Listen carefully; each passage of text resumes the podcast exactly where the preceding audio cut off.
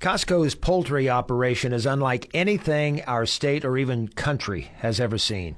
The project processes over 420,000 chickens per day with a feed mill and a hatchery, all located in a floodplain adjacent to the Platte River. Over 22 million chickens are housed in approximately 500 barns spread out over eastern Nebraska and western Iowa, all upstream from the Lincoln and Omaha metro areas, creating new public health concerns as excess litter increases chances of leaching into your water and water along the areas around these Costco farms. That attention getting paragraph starts the Nebraska Farmers Union Foundation Poultry, Litter, and Stream Health Analysis. Joining me to talk about it on Lincoln Live is Matt Sutton of the Nebraska Farmers Union Foundation. Good morning, Matt. Good morning. As a geologist who conducted the study on behalf of the Nebraska Farmers Union Foundation, what findings concern you most? Uh, the findings that concern me most are the spike in phosphorus that we saw in the fall of 2021 which was two years after uh, Costco began uh, processing these poultry in Fremont, Nebraska, and which aligns with the schedule that farmers had suggested in the zoning boards. Um, when they were going through the permitting process, they were going to be applying about every two to three years. And so uh, we we've been testing since fall 2019 that that uh, first uh, moment of operation, and in that year in that season, we did see a, a spike in phosphorus. That aligns with a flood year. And so you would expect to see a spike in phosphorus during a flood year because phosphorus binds to the soil particles.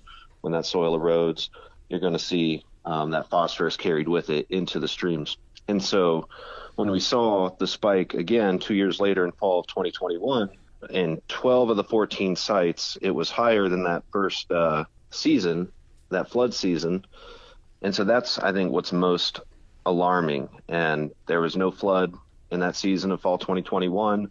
And so we definitely believe that there's a, uh, I'll say, a correlation between the phosphorus spike and the poultry operation. And also, what evidence we have that even uh, builds on that is that we saw more poultry related bacteria in the streams at the same time as that recent phosphorus spike. What's the problem with phosphorus and from where does it come as it's connected to the Costco poultry barns? So it comes from poultry litter, um, poultry litter being um, the feces waste and and uh, the layer that that's going to go into into the barn. So the farmers clear that out uh, they compost it, they pile it up, they sell it to the farmers to apply as a fertilizer. And when it's applied in uh, quantities that are too much for the crops to take up, then it's going to build up in that soil, and from that soil, it's going to fall into the streams. And what's alarming about it is that other livestock don't have as much phosphorus within their waste, and so poultry are renowned for having uh, more more phosphorus waste than uh, any other major livestock. Does the phosphorus dissipate the, the more age is delayed before it's applied as fertilizer? I wouldn't say it would dissipate. It's going to remain chemically um, available until something uses it up. And so, whether that's used up locally uh, or really how it would be used up anywhere else not locally, it's going to to move through stream systems into other environments. So, you know, we have the Missouri River watershed that's going to feed down uh, into the Mississippi and ultimately out into the Gulf of Mexico. And so, you know, things are going to use up that phosphorus on the way. Bacteria are going to to build. Those bacteria will die, and they'll re-release that phosphorus back into the streams. So, it's really just a uh, an ongoing, ever-growing problem where things are using the phosphorus and then and then releasing it and then reusing it and releasing it. And so the problems that you're going to see with that are eutrophication. You're going to see that algae buildup uh, where the bacteria are going to use up um, that phosphorus. They're going to use up the oxygen within the water to proliferate, and so that's what makes it a big issue. Is when the crops, when it when it's created in such a dense location as you have with the Costco operation, 100 million plus birds per year, there's an agronomic factor to that. So, so they're the farmers, the growers, the people who are growing the poultry they don't own the birds. What they own is the waste from the birds. And so they make money by selling it to farmers. And so the agronomic factor is that they can only transport it within a certain radius because of the transportation costs um, to make money. And so and so they're applying it in such a, a small area because they're being raised in such a, a small area. And and so that's the issue um, with the phosphorus is is when they just don't have a wide enough area to distribute it in. Matt, I counted 69 Costco barns on a map scattered across eastern Nebraska and western Iowa. Some of these sites feature as many as 32 barns, able to hold more than 47,000 chickens per barn. Some single operations are capable of handling more than a million and a half chickens. And this is not done in a humane environment. It's ripe for avian bird flu, which you know in Nebraska and our listeners have heard about. Uh, last year infected millions of birds, forcing them yes. to be euthanized and composted. It's even been a problem for laying hen operations where birds have had to be destroyed and the cost of a dozen eggs is just crazy. That's part of the issue there. Uh, is is part of the problem the fact that it, it amazed me the, the intensity and the concentration of these Costco farms. It just doesn't seem to make sense to put so many of them so close together. It doesn't, and definitely from the agronomic perspective, as you say, from a public health perspective, it's um, what I would call not a good idea. Um, there's going to be more risks associated with that, more risks for environmental contamination, more risks for public health, either through disease or that environmental contamination, because you're going to have your water quality deteriorate, as was the focus of this study.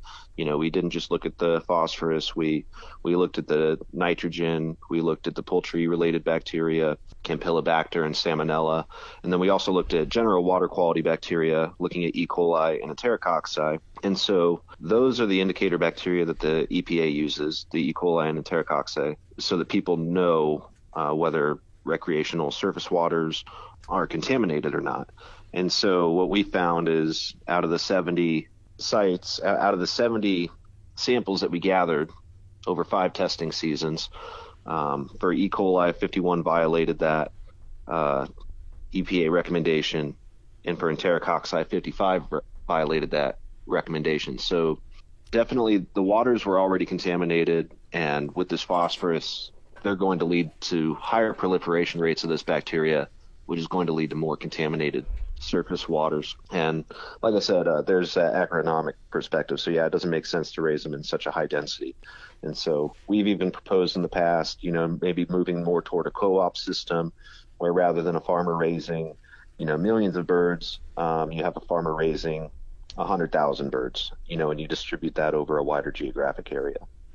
Matt, on a scale of 1 to 10, where 1 is no problem at all and 10, people can't drink the water, how bad is the problem right now? Well, well, definitely 10, because what we're looking at is surface water. So I would never recommend somebody to drink surface water out of the stream.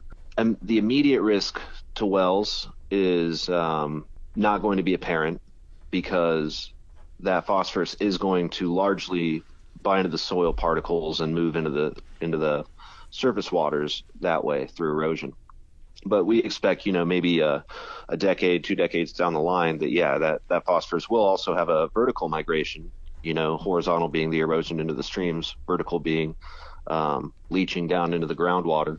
And so we do expect, you know, as this operation continues, um, that with time it, it will start contaminating people's uh, drinking water. Is phosphorus tough to get out of the water once it's in there? I mean, I'm not familiar with a way to remove it. I'll say that. Um, I know that basically once it's in there, it, it's just going to lead to bacteria growth, and and that is basically the way it's going to be used up. Matt, I, I see two issues here. One, that so much harmful bacteria is poisoning waterways, and two, that health experts warned officials of risks from Costco's massive poultry operations. Uh, do practices exist which could have mitigated litter pollution before it became a problem? Uh, the the practice would be to just uh, distribute it over that wider geographic area to not concentrate them in such a such large operations, and and that just allows the growers to um, be able to distribute it and and still make money on it. You know, within that agronomic radius, it expands the agronomic radius. Why wasn't that done?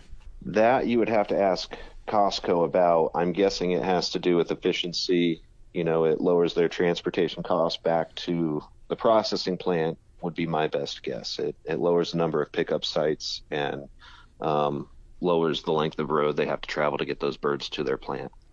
An example of officials being warned came in 2016. John Hopkins University Research sent a letter to the Fremont mayor and members of the City Council of Fremont advising of common concerns to water quality and quantity from these large poultry operations. So it's tough for officials to come back and say, we weren't told about it, didn't have uh, an idea to the of the degree to which it was going to become a problem.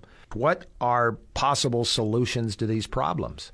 So I think it first starts with awareness, as we've tried to begin uh, with this report that we put out.